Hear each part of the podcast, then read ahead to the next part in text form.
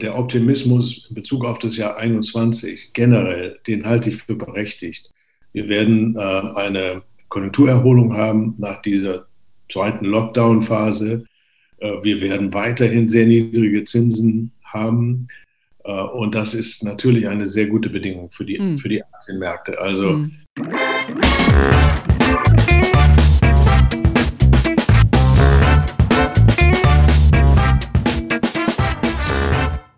Ich begrüße euch super herzlich zum Her Money Talk, dem Geld- und Karriere-Podcast für Frauen. Tja, es steht uns ein neues Jahr bevor und dafür ist es Zeit, dass wir uns einfach mal einen Ausblick auf die Wirtschaft und die Anlagemärkte in 2021 gönnen. Damit wir aber auch eine kompetente Einschätzung erhalten, freue ich mich sehr, dass unser Stammgast im Podcast, Michael Heiße, wieder bei uns dabei ist. Äh, Michael ist einer der bekanntesten Volkswirte im deutschsprachigen Raum, heute tätig bei HQ Trust in äh, einem sogenannten Family Office und äh, davor war er sehr, sehr lange Chefsvolkswirt beim großen Versicherungskonzern Allianz und in dieser Rolle wurde er auch einer sehr breiten Öffentlichkeit bekannt. Ich bin schon mal sehr gespannt, lieber Michael, wie du das kommende Jahr aus wirtschaftlicher Sicht beurteilst. Vor allen Dingen, was die wirtschaftliche Lage bei uns hier in, in Deutschland angeht und welche Anlageformen aus deiner Sicht besonders attraktiv sind im kommenden Jahr. Zunächst mal, lieber Michael, schön, dass du wieder dabei bist. Das freut mich sehr. Ja, du bist ja unser Stammgast und unser männlicher Stammgast. Wir haben ja gerade eben mal geguckt, was so die Top-Podcasts waren in diesem Jahr und du gehörst zu den Top 10. Das freut uns natürlich sehr. Ich bin geehrt. Danke. Ähm, wir sprechen ja heute das, äh, diesen Podcast ein am ersten Tag des zweiten harten Lockdowns hier in Deutschland. So, die stille Zeit oder wie die Bayern sagen, die Stadezeit äh, ist schon angebrochen. Dabei ist Weihnachten noch erst in gut einer Woche. Da drängt sich doch gleich die Frage auf, was bedeutet das denn für unsere Wirtschaft hierzulande, dieser erneute Lockdown? Ja, er, er bedeutet, dass diese doch ganz kräftige Erholung, äh, die wir in den Sommermonaten und bis in den Herbst hinein hatten, erneut unterbrochen werden wird. Hm. Wir, wir müssen damit rechnen, äh, dass eben alle Zahlen, die aus ähm, dem Dienstleistungsbereich kommen, äh, insbesondere natürlich für Hotellerie, Gastgewerbe, Events, Kultur, Sport, ähm, äh, dann erneut nach unten gehen.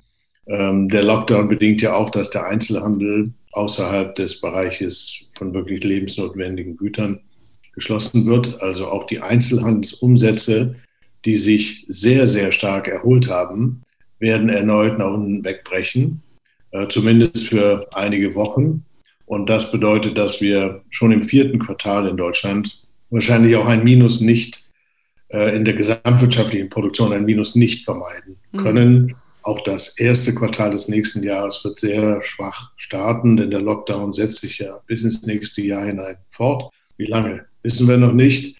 Aber ähm, das, äh, das Ganze ist also im, im Bereich persönlicher Dienstleistungen ein ganz erheblicher Einschnitt. Bislang konnte die Industrie das kompensieren. Die Industrie ist nach wie vor in einem Aufwärtstrend. Die, die letzten Daten äh, vor zwei Tagen zeigen, dass die Industrieproduktion noch steigt. Ja, aber natürlich wird jetzt mit erneutem Schließen vieler Einzelhandelsbereiche dann auch die Auftragslage in der Industrie wieder schlechter. Und wir müssen dann auch dort mit, ähm, mit Produktionsrückgängen ähm, ja, in manchen Bereichen rechnen. Mhm. Also eine Art, äh, ja, die Engländer sagen gerne Double Dip Recession. Äh, das ist vielleicht äh, etwas übertrieben. Ich glaube, der Einbruch wird bei weitem nicht so tief sein wie im Frühjahr, aber es wird ein Einbruch sein. Ja, es gibt ja auch Stimmen, die sagen, ähm, jetzt fehlt dem Einzelhandel natürlich ein Stück weit die letzte Woche vom Weihnachtsgeschäft, Geschäft, aber dass die Zeit zwischen den Jahren da recht opportun wäre, um zu schließen und auch der Januar traditionell ja ein umsatzschwacher Monat ist. Also äh, du würdest trotzdem sagen, es wird, wird Konsequenzen haben, weil auf den Einzelhandel auch. Es wird Konsequenzen haben. Wir, wir werden sehen, dass äh, der Onlinehandel floriert. Mhm er ersetzt also zum Teil die äh, Umsätze des äh, stationären Handels, aber natürlich nur zum Teil. Ähm, es wird dazu kommen, dass eben die, die Sparquote der privaten Haushalte zunächst wieder hochgeht. weil man eben äh, in manchen Bereichen äh, das Geld äh, nicht ausgeben kann für Urlaub oder ähm, äh, Familienfeste in Hotels oder ähnliches. Äh, insofern wird die Sparquote dann hochgehen. Das wird die gesamte Entwicklung dämpfen. Hm. Aber auf der anderen Seite bietet das natürlich auch Chancen fürs nächste Jahr, dass eben dann sich auch die Ersparnis der Menschen wieder normalisiert, die Sparquoten zurückgehen und man dann doch wieder den Konsum kräftig äh, ansteigen lässt, wie wir das auch in diesem Jahr gesehen haben. Mhm. Ab Mai ging dann also die, äh, die Nachfrage nach Waren insbesondere sehr stark hoch. Mhm. Okay, also erstmal ein Dämpfer, aber wir haben ja jetzt auch den Impfstoff, der kommt. Jo, ähm, aber gut, da können wir gleich nochmal drüber reden. Also deine Aussicht ist dann zu sagen, okay, Einzelhandel erstmal schlecht get schwer getroffen, logischerweise. Und aber das Gute ist, die Deutschen sparen mehr. Und da müssen wir uns natürlich überlegen, wir haben dann ein Luxusproblem, ja, viele, wo legen wir das viele Geld an? ja. ähm, aber die Industrie, da bist du recht, äh, sagst du, okay, erstmal geht sie äh, doch nochmal zurück. Aber ich finde schon, dass wir in Deutschland schon sehr viele spannende Industrien haben, äh, die vielleicht auch nicht so in der Öffentlichkeit wahrgenommen werden. Wir haben ja ein großes Ingenieurtum, ja, und die basteln ja fleißig an diversen Dinge, die dann auch in viel Technik ist, die jetzt natürlich so in der Öffentlichkeit nicht so sexy ist, darüber zu sprechen. Aber ähm, ich, ich persönlich finde schon, dass äh, wir eine recht starke Industrie haben. Wenn man jetzt auch mal an den Impfstoff denkt, das sind ja zwei prominente Impfstoffe hier in Deutschland entwickelt worden. Also viel Intellekt hier, vielleicht ähm, läuft es doch viel besser für uns in der Industrie, als wir momentan glauben. Es läuft nicht schlecht in der Industrie, das, äh, das würde ich unterstreichen. Ähm, schon gar nicht in den äh, innovativen Industriebereichen wie in Biotech oder in Bereichen von Pharma. Da ist natürlich eine, sehr starke Konjunktur im Moment, aber auch in traditionellen Bereichen läuft es nicht schlecht. Die Auftragsbücher haben sich wieder kräftig äh, gefüllt selbst in der Autoindustrie ist die Nachfrage weitaus höher gewesen, auch noch unter Vorjahr, aber weitaus höher, als es die Industrie selbst erwartet hat. Äh, gerade bei Konsumgütern stellen wir eine hohe Nachfrage fest. Also ich sehe darin zum Teil auch, ähm, was die Volkswirte gerne Substitutionseffekt nennen, dass eben viele Menschen weniger Geld ausgegeben haben für, für diverse Dienstleistungen teilweise weil es gar nicht möglich war, sie in hm. Anspruch zu nehmen hm. wegen Shutdown, aber auch weil äh, man ähm, das Verhalten äh, ändert und ähm, äh, vielleicht größere Events äh, eher, eher meidet oder auch große Feste ähm, in äh, den Gaststätten meidet und einfach vorsichtiger ist, große Menschenansammlungen zu besuchen. Das alles führt dort zur Ersparnis, fließt aber dann zu einem beträchtlichen Teil in den Warenkonsum sodass wir ja in vielen Bereichen gesehen haben, dass, äh, äh, dass es schon Lieferengpässe auch ja. bei dauerhaften Konsumgütern äh, gegeben hat. Die, die berühmten Fahrräder da waren äh, schwer zu bekommen, ja, ja. aber viele, viele andere Produkte auch. Und das ist eine gewisse Substitution. Deswegen geht es der deutschen Industrie gut. Und Deutschland geht es gut, weil der Anteil der Industrie viel, viel höher ist als in anderen Ländern, auch in anderen europäischen Ländern. Und die Industrie stabilisiert äh, Deutschland profitiert im Übrigen auch davon, dass der Anteil der äh, Hotellerie, äh, des Gastgewerbes viel, viel niedriger ist als in anderen Ländern wie etwa in Frankreich, Spanien, mhm. Italien. Und insofern der Einbruch dort ähm, äh, zwar genauso groß sein wird, aber nicht so durchschlägt auf die Gesamtwirtschaft. Mhm. Ja, genau. Wir sind ja nicht so abhängig jetzt von, von Tourismus zum Beispiel wie, wie ich sage jetzt mal in Spanien oder Italien. Äh, da ist das natürlich schon äh, sehr, sehr drastisch. Wobei das natürlich bei uns auch nicht doll ist und was mit der Lufthansa passiert, ist ja nur auch kein Witz. Wobei es ja nicht ähm, an der Reiselust der Deutschen liegt. Es wird übrigens äh, spannend sein äh, zu sehen, wie das dann im neuen Jahr ist, wenn wir wieder reisen dürfen. Äh, ich, ich, persönlich denke ja eher, dass wahrscheinlich die Geschäftsreisen wirklich stark zurückgehen werden, weil wie du und ich auch, ja, wir sind ja zwei alte Hasen, wir haben vorher auch nicht mit Zoom gearbeitet, obwohl es Zoom gab. Und heute ist es Bestandteil unseres Alltags, kommt so ein bisschen vor, als hätten wir schon ewig gemacht. Ja? Und okay. äh, aber ich glaube, dass das natürlich auch drastische Auswirkungen haben wird auf den Alltag im Geschäftsleben nach Corona, weil auch natürlich jeder CFO da mit spitzem Bleistift äh, rechnet oder spitzem Excel-Spreadsheet und sagt, hey, Business ging ja weiter, warum sollen wir jetzt durch die Welt düsen? äh, macht das doch bitte mal äh, günstiger über Video, sodass ich denke, dass die Geschäftsreisenden eher weiter rückläufig sein werden und aber der Tourismus vielleicht äh, dann dafür boomt und da muss die Lufthansa sich natürlich auch drauf einstellen. Ne? Ich habe gehört, dass die Frequent Flyer Programm wollten sie neu ausrollen. Das haben sie erstmal gestoppt, weil es ja wahrscheinlich auch nicht so die Reise hingeht. Was ist denn da, was ist denn das Wort, was ist denn da deine äh, Prognose? Ähm, ich stimme voll zu, was die, was die Dienstreisen angeht. Das wird äh, einen Niveaueffekt geben. Das Niveau wird erstmal abgesenkt bleiben. Die Unternehmen nehmen die Kostenersparnis entgegen und viele andere Vorteile, äh, die das Homeoffice hat, hat auch Nachteile natürlich, aber das wird, das ist ein starker Trend. Und bei den Privatreisen, ja, würde ich dir auch zustimmen. Ich denke, sie, sie kommen wieder. Vielleicht äh, ist man in Gefahr, von sich selbst äh, auf andere zu schließen, aber ich, ich, denke, da wird auch ein großer Bedarf sein, wieder, äh, wieder rauszukommen ja. und wieder andere Länder, andere Kulturen äh, zu sehen. Und äh, ich denke, das wird, äh, wenn es dann sicher ist, und das kann man hoffen, dass dann in einem halben Jahr etwa doch dann die Impfstoffe äh, wirklich auch wirken, dass, ähm, dass dann doch ein ziemlicher Boom stattfindet bei ja. den Privatreisen. Das könnte ich mir durchaus vorstellen. Ja, ja. Und das Geld wurde ja in vielen Bereichen angespart und man will es auch ausgeben, man will auch wieder raus. Ja. Also wir sind ja eh, wir zwei sind eh so zwei Reisebienen. Ähm, aber ich glaube, das, das sind wir nicht alleine. Die Deutschen sind ja generell da sehr reisefreudig. Ähm, ja, aber es ist, also bei, sagen wir mal so, verhalten optimistisch würde ich das jetzt mal äh, zusammenfassen, was wir da jetzt äh, besprochen haben. Wobei es natürlich schon viele gibt, die wirklich arg gebeutelt sind von der Krise. Ähm, ich glaube, das, das braucht man äh, nicht nochmal zu betonen. Das ist ziemlich offensichtlich.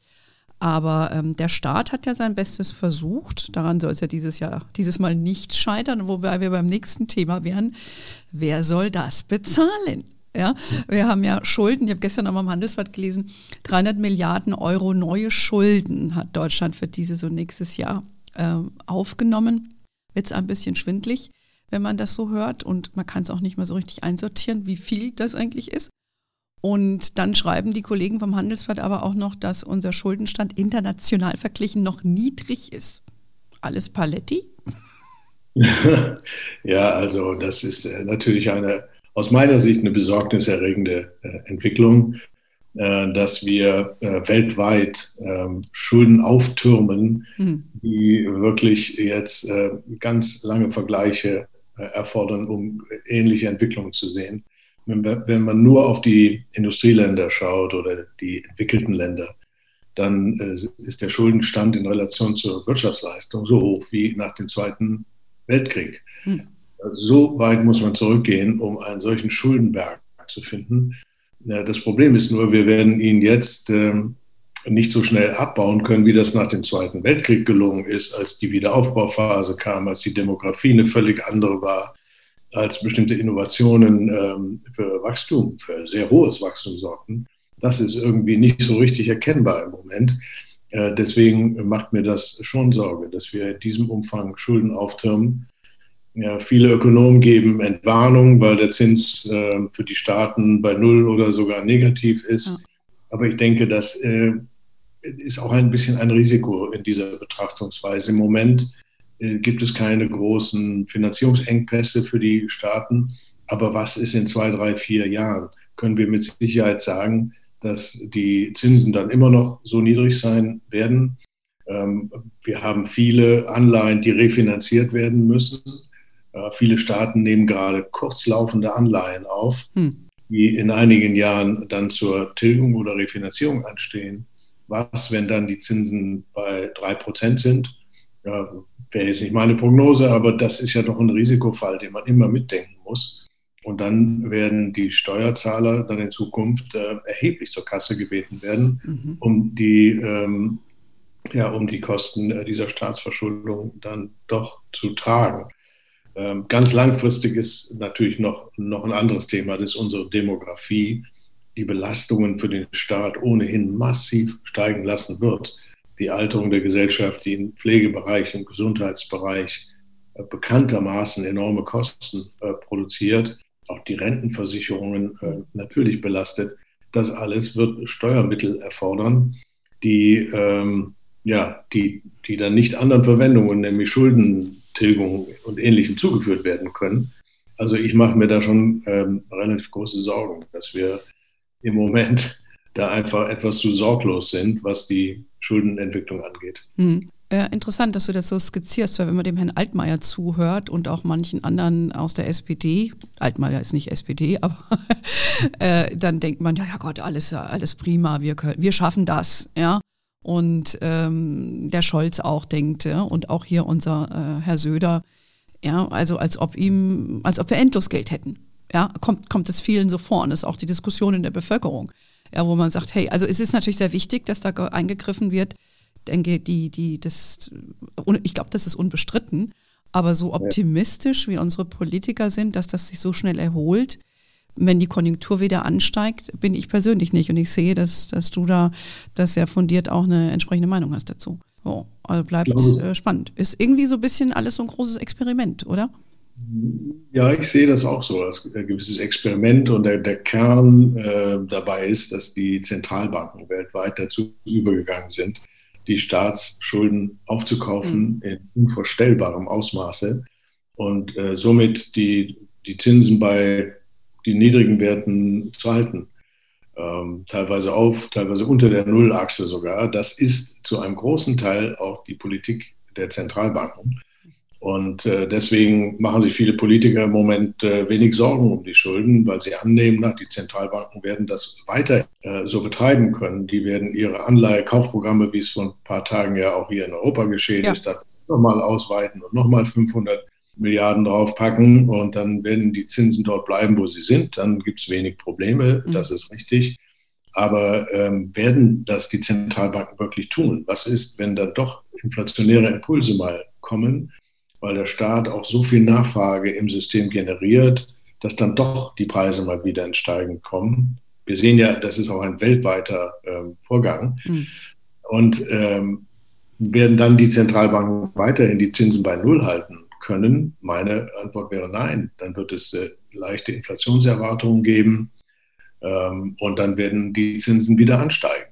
Und äh, selbst wenn die Zentralbanken expansiv bleiben, äh, das wird man kaum verhindern können. Und äh, dann sieht die ganze Finanzierungssituation wieder anders aus. Also es sind einfach Haushaltsrisiken, die, ähm, die wir jetzt auch wieder begrenzen sollten. Mhm. Aber ich sehe nicht, dass es passiert, ehrlich gesagt. Der Anreiz für die Politik, ja. nicht nur in Deutschland, weltweit, ist mhm. gewaltig. Bei diesen Zinsbedingungen eben immer weiter die Schulden mhm. auszudehnen. Und auch wenn die Pandemie mal vorbei ist, ja, wird es immer Bedarfslagen geben, die man äh, zu Nullzinsen sozusagen decken kann. Und, ähm, und deswegen ist es sehr, sehr schwer zu sehen, dass die Schulden wirklich mal wieder reduziert werden. Gut.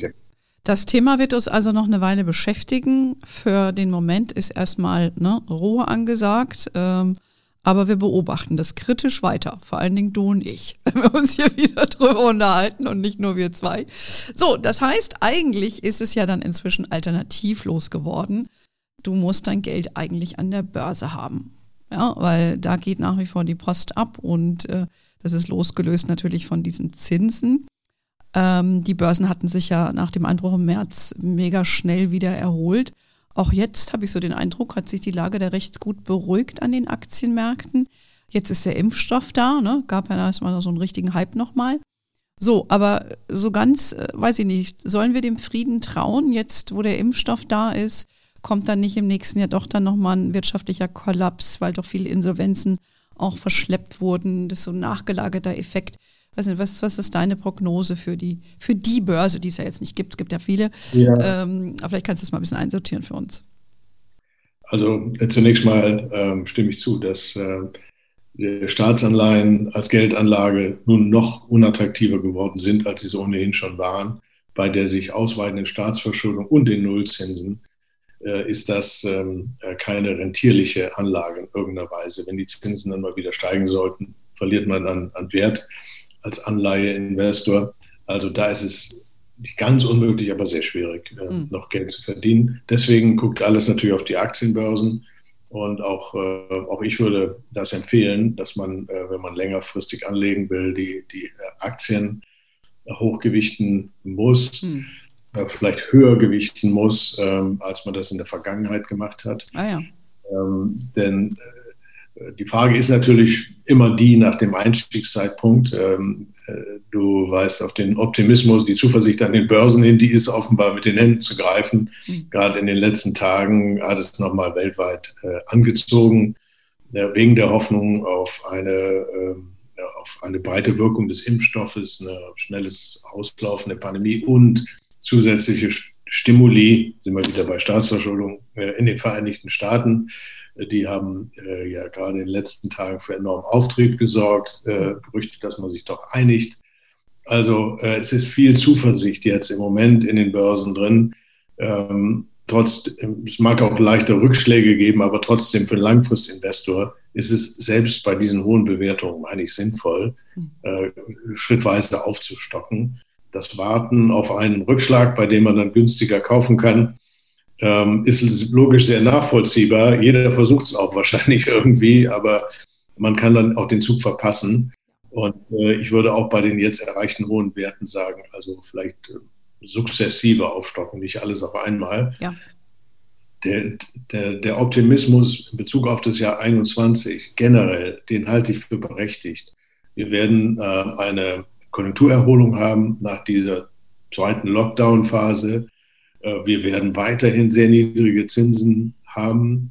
Äh, und das ist natürlich eine sehr gute Bedingung für die, mhm. für die Aktienmärkte. Also mhm.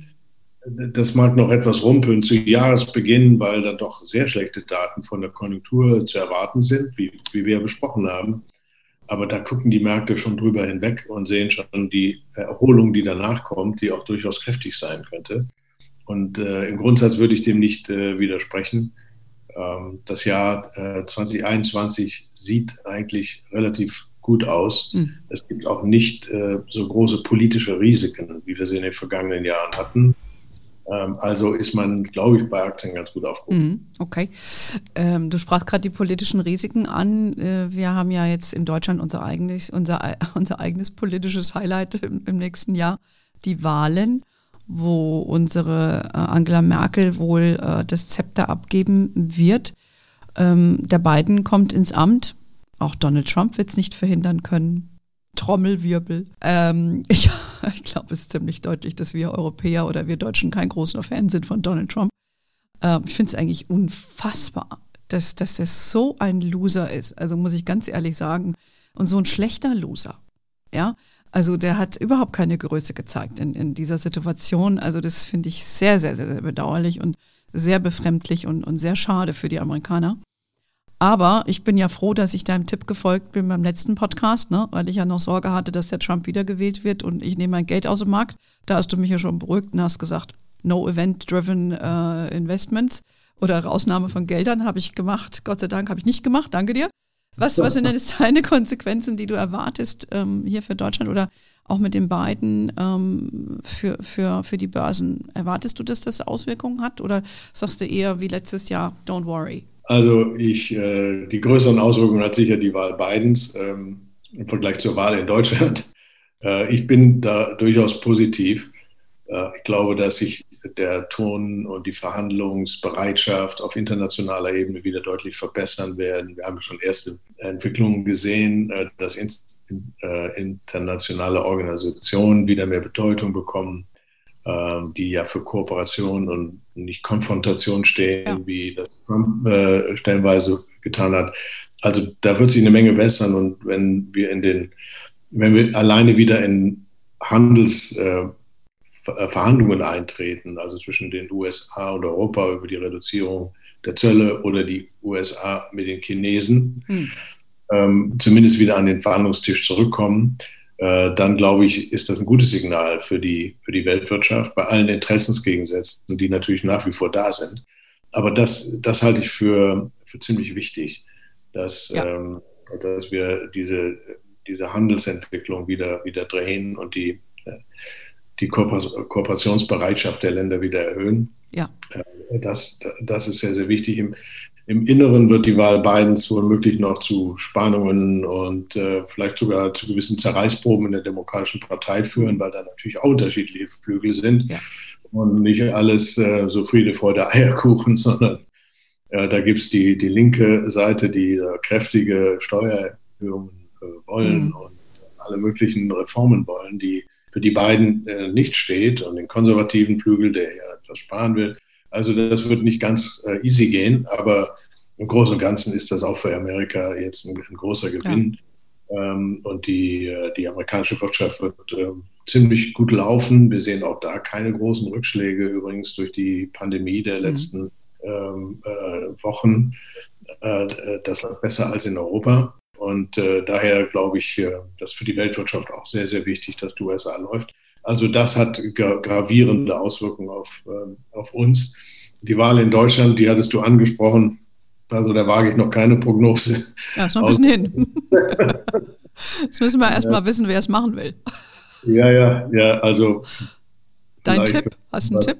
Schwarz, grün, vielleicht auch gelb, ähm, dass äh, Kenia doch noch kommt. Ja. Äh, da waren wir ja schon mal kurz davor und ja. Grund wurde das dann nicht gemacht. Ähm, das äh, erscheint mir im Moment das Wahrscheinlichste zu sein.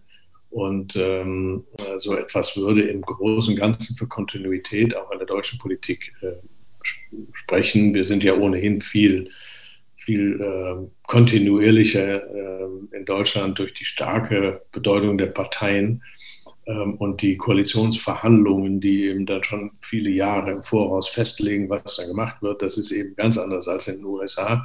Und daher ähm, ist das nicht so von ganz durchschlagender äh, Bedeutung für die deutsche Wirtschaft. Äh, der, der, DAX hängt wahrscheinlich viel mehr an den internationalen Börsen mhm. als an der Frage, was in Deutschland passiert. Ähm, aber es wäre natürlich wichtig, dass man in Deutschland auch die Wirtschaft wieder stärkt, dass man versucht, wirtschaftliche Rahmenbedingungen zu verbessern, nachdem eben viele Unternehmen auch durch die Pandemie eine ziemliche ja, Krise, teilweise in Krisen, aber immer in Schwierigkeiten geraten sind äh, wäre, es, wäre es sehr, sehr wichtig, da ähm, auch die Bedingungen zu verbessern. Ja, ich denke, es braucht halt auch Klarheit, wo es die nächsten Jahre hingeht, dadurch, dass diese Koalition aktuell ja keiner so richtig gewollt hat und äh, ja, es ist auch sehr viel Staatsintervention, finde ich inzwischen. es gibt ungelöste Themen. Also jetzt, du hast eben schon gesagt, mit der Rente, da muss was gemacht werden. Also ich finde den März seine Vorschläge ganz gut. Aber vielleicht bin ich auch nur voreingenommen, weil ich in dieser Branche arbeite und der halt einmal über den Tellerrand geschnuppert hat und geschaut hat, wie andere Länder das lösen. Und da gibt es aber bisher hm, keine politische breiten Konsens, dass man die Rentenreform, also die Rentenversicherung mal von, von Grund auf reformieren muss. Einfach, wie du eingangs so sagtest, demografische Gründe. Also ich bin sehr gespannt, was da kommt, aber da glaube ich, muss man noch ein bisschen abwarten, wer A, das Rennen in der CDU macht und B, wer dann letztendlich an die Regierung kommt. Also uns geht der Gesprächsstoff da nicht aus. Aber wir haben eben schon ein bisschen international gesprochen. Man vergisst ja an all der Beschäftigung, die wir mit uns selber haben. Es gibt ja noch sowas wie den Brexit und vor allen Dingen die Chinesen, äh, die mit ihrer Seidenstraßeninitiative da immer dominanter sich einbringen wollen in der Weltwirtschaft. Und in deinem äh, Artikel in der FAZ, den du ja vor kurzem veröffentlicht hast, ähm, sprichst du sogar von dem Anbruch eines asiatischen Jahrhunderts. Äh, für uns als Exportnation ist natürlich alles wichtig, was außerhalb äh, Deutschlands passiert. Was ist denn da deine Einschätzung, vor allen Dingen auch für die, für die Chinesen? Also ich beobachte das so ein bisschen mit Sorge. Ja, also der, der internationale Kontext ist äh, extrem wichtig äh, für Deutschland und muss in der Politik ähm, mehr Gewicht bekommen, äh, wie ich meine, als das in den vergangenen Jahren der Fall war. Wir gucken sehr auch nach innen mhm. und ähm, äh, machen eine Politik, äh, die sehr national orientiert ist. Und ähm, das hat in den letzten Jahren ähm, auch keine guten Ergebnisse erzeugt in Deutschland. Wir haben, das darf man nicht ganz vergessen, ja schon in 18 und 19 in Deutschland super schwaches Wachstum gehabt. Äh, wir sind zurückgefallen gegenüber anderen Ländern. Wir waren gerade mal ein bisschen über Null. Äh, es ist also keineswegs so, dass die Konstitution der deutschen Wirtschaft so super stark ist. Wir ja, haben jetzt den Rückschlag und profitieren teilweise von Corona-Effekten. Aber das, das überdeckt, dass wir, dass wir die Wettbewerbsfähigkeit der deutschen Wirtschaft stärken müssen, höhere Investitionen brauchen, wieder mehr Arbeitsplätze, auch damit die vielen Kurzarbeiter auch wieder wirklich integriert werden können. Also das, ähm, da gibt es ganz zweifellos Handlungsbedarf und der hängt ähm, wirklich mit dem internationalen Kontext zusammen. Die, äh, die Dominanz der chinesischen Wirtschaft ähm, im asiatischen Raum wird immer mhm. äh, größer, auch durch die ähm, Belt and Road Initiative, ähm, sie auch, auch durch die neue Freihandelszone, die auch auf Betreiben ähm, der Chinesen äh, ja in, in Asien ähm, vereinbart wurde. Das ist schon eine ganz erstaunliche Entwicklung. Da sind doch Länder dabei, die eben sich nicht sehr friedlich und freundlich gegenüberstehen. Ja. Japan, Korea, Japan, äh, China. Ähm, und trotzdem ja, macht man dort eine große Freihandelszone, ähm, äh, bei der die USA und die westlichen Länder eben außen vor stehen. Mhm. Also da ist einfach ein, eine Dynamik äh, in, diese, in, in, Asien, die uns, ähm, die, die uns aufwecken muss und veranlassen muss, eben auch hier die Wettbewerbsfähigkeit unserer Wirtschaft, äh, die Innovationsfähigkeit, die, die Kapitalintensität äh, und Produktivität, auch das Humankapital, das immer ein Riesenvorteil Deutschlands war, immer weiter zu verbessern. Und ähm, da ist in den letzten Jahren nicht besonders viel geschehen in hm. Deutschland die Politik der Regierung war e-, eher mehr auf sozialen Ausgleich bedacht und äh, das mag auch seine Berechtigung gehabt haben, aber man kann nicht das andere, äh, sagen wir mal, äh, negieren oder zu, zu gering beachten, zu wenig beachten, weil sich das natürlich recht ja. in der langen Frist. Und, und Asien wird die Entwicklung der nächsten Jahrzehnte prägen, meines Erachtens. Mhm. Gut, es ist natürlich ein, ein, Spagat, den wir hier versuchen zu machen, auch, auch zu Recht, was die, um die sozialen Härten und so weiter abzufedern. Aber ich glaube, ich finde auch, das Pendulum ist so ein bisschen zu sehr in die andere Richtung, in eine Richtung geschwungen.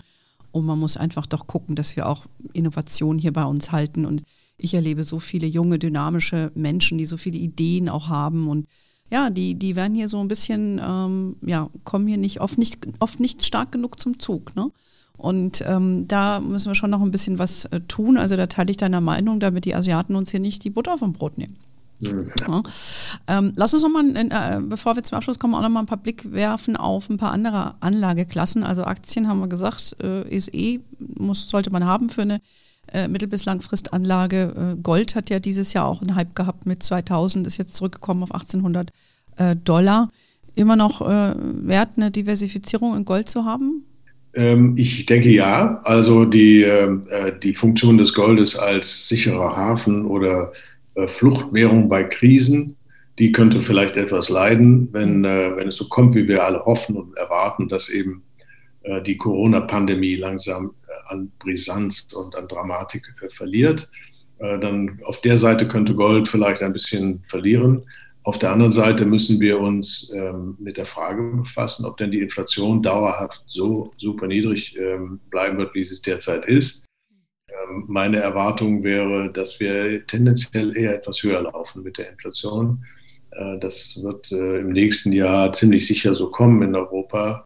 Wir haben, wir haben in Deutschland einen ziemlichen Sprung im Preisniveau zu erwarten im Januar durch die Mehrwertsteuer, ah. äh, durch, ähm, durch den Klimapakt, der, der, der unser, unser Benzin und äh, die Energie ganz schön stark verteuern wird ähm, und durch die ja, steigenden Ölpreise und Rohstoffpreise, die dann auch durchwirken. Also da sind wir schnell bei über zwei Prozent im nächsten Jahr. Das ist, muss nicht dramatisch sein, aber es, äh, es wird ein Diskussionspunkt schon werden. Mhm. Zumal wenn in anderen Ländern auch die Inflation etwas stärker ansteigt. Und äh, geldpolitisch ist ja keine Bremse angezogen, was die Inflation angeht, finanzpolitisch auch nicht.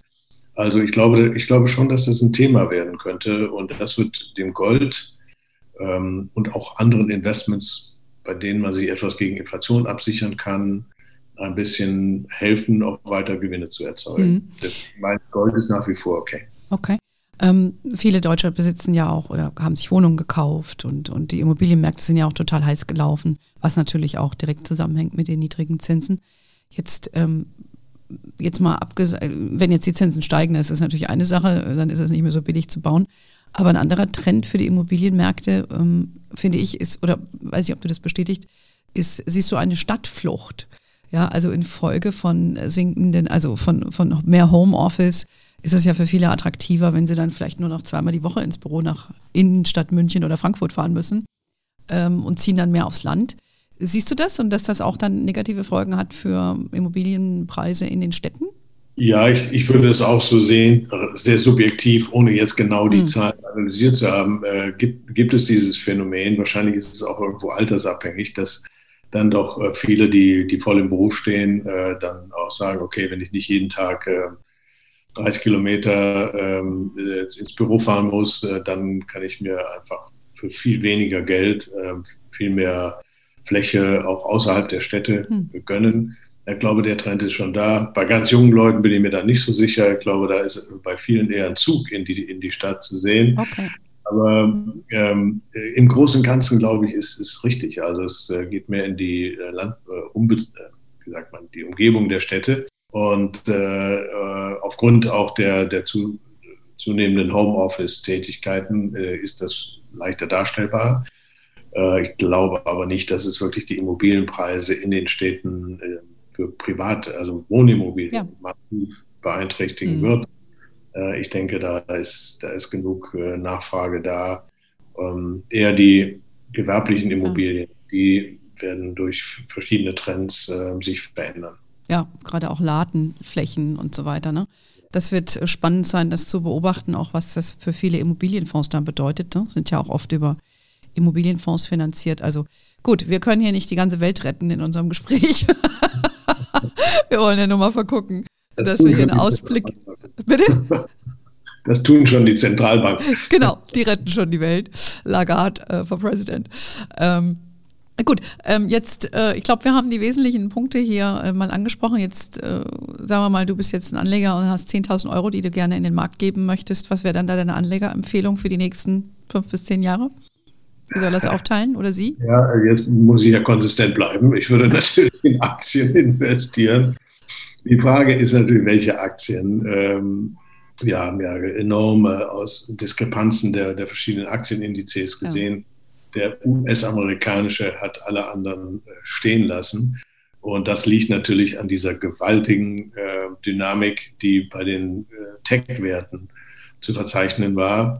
Ähm, der Vergleiche gibt es ja hinreichend viele, äh, wie groß der gesamte deutsche Markt im Verhältnis zu einzelnen Unternehmen in den USA ja. ist.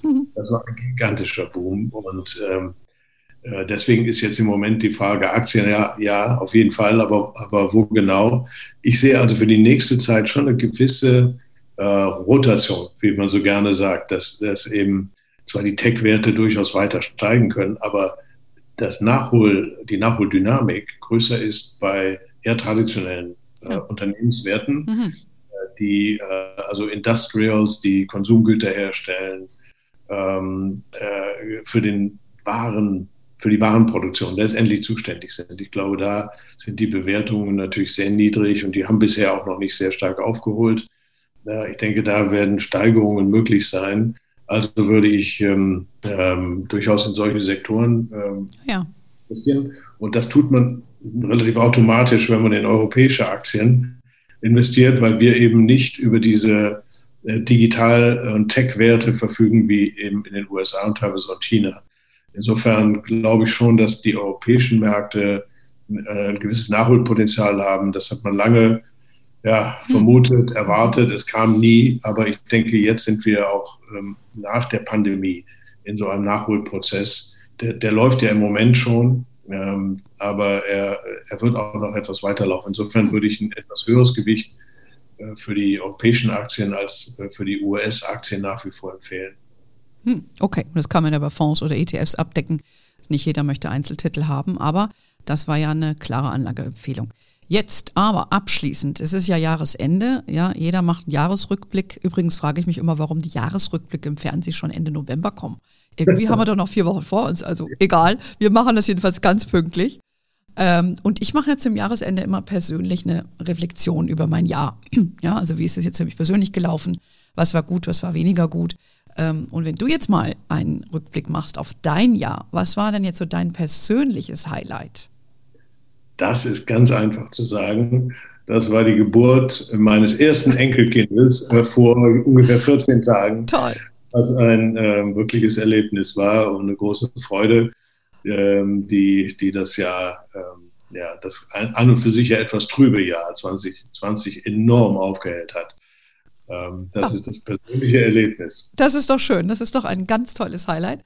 Das heißt, äh, ihr habt ein kleines Christkind, habt ihr schon bekommen, dein Geschenk hast du schon. Das freut mich sehr. Ja, ich äh, danke dir, dass du dir wieder heute die Zeit genommen hast, ähm, mit uns äh, zu plaudern und ich hoffe, ihr Hörerinnen und die paar Hörer, die wir haben, äh, haben auch Freude an dem wieder, äh, was wir beide hier besprochen haben und äh, ich vertraue auch auf deine Prognosen. Da bin ich jetzt sehr gespannt. Wir sprechen auf jeden Fall wieder dann im nächsten Jahr. Ich wünsche dir erstmal einen guten Beschluss wie auch natürlich allen unseren Hörerinnen. Und äh, ja, wenn ihr weiter diskutieren wollt oder Fragen habt, gerne über unsere Facebook-Gruppe. Ihr wisst, äh, wir sind auf nicht nur Facebook, LinkedIn, Instagram, auf unserer Webseite unseren mega tollen Newsletter bitte abonnieren, damit ihr immer wisst, wann das nächste Highlight von Michael und von mir hier äh, kommt. Und ja, in diesem Sinne, we are wherever you are. Have a wonderful day. Until next time und ciao.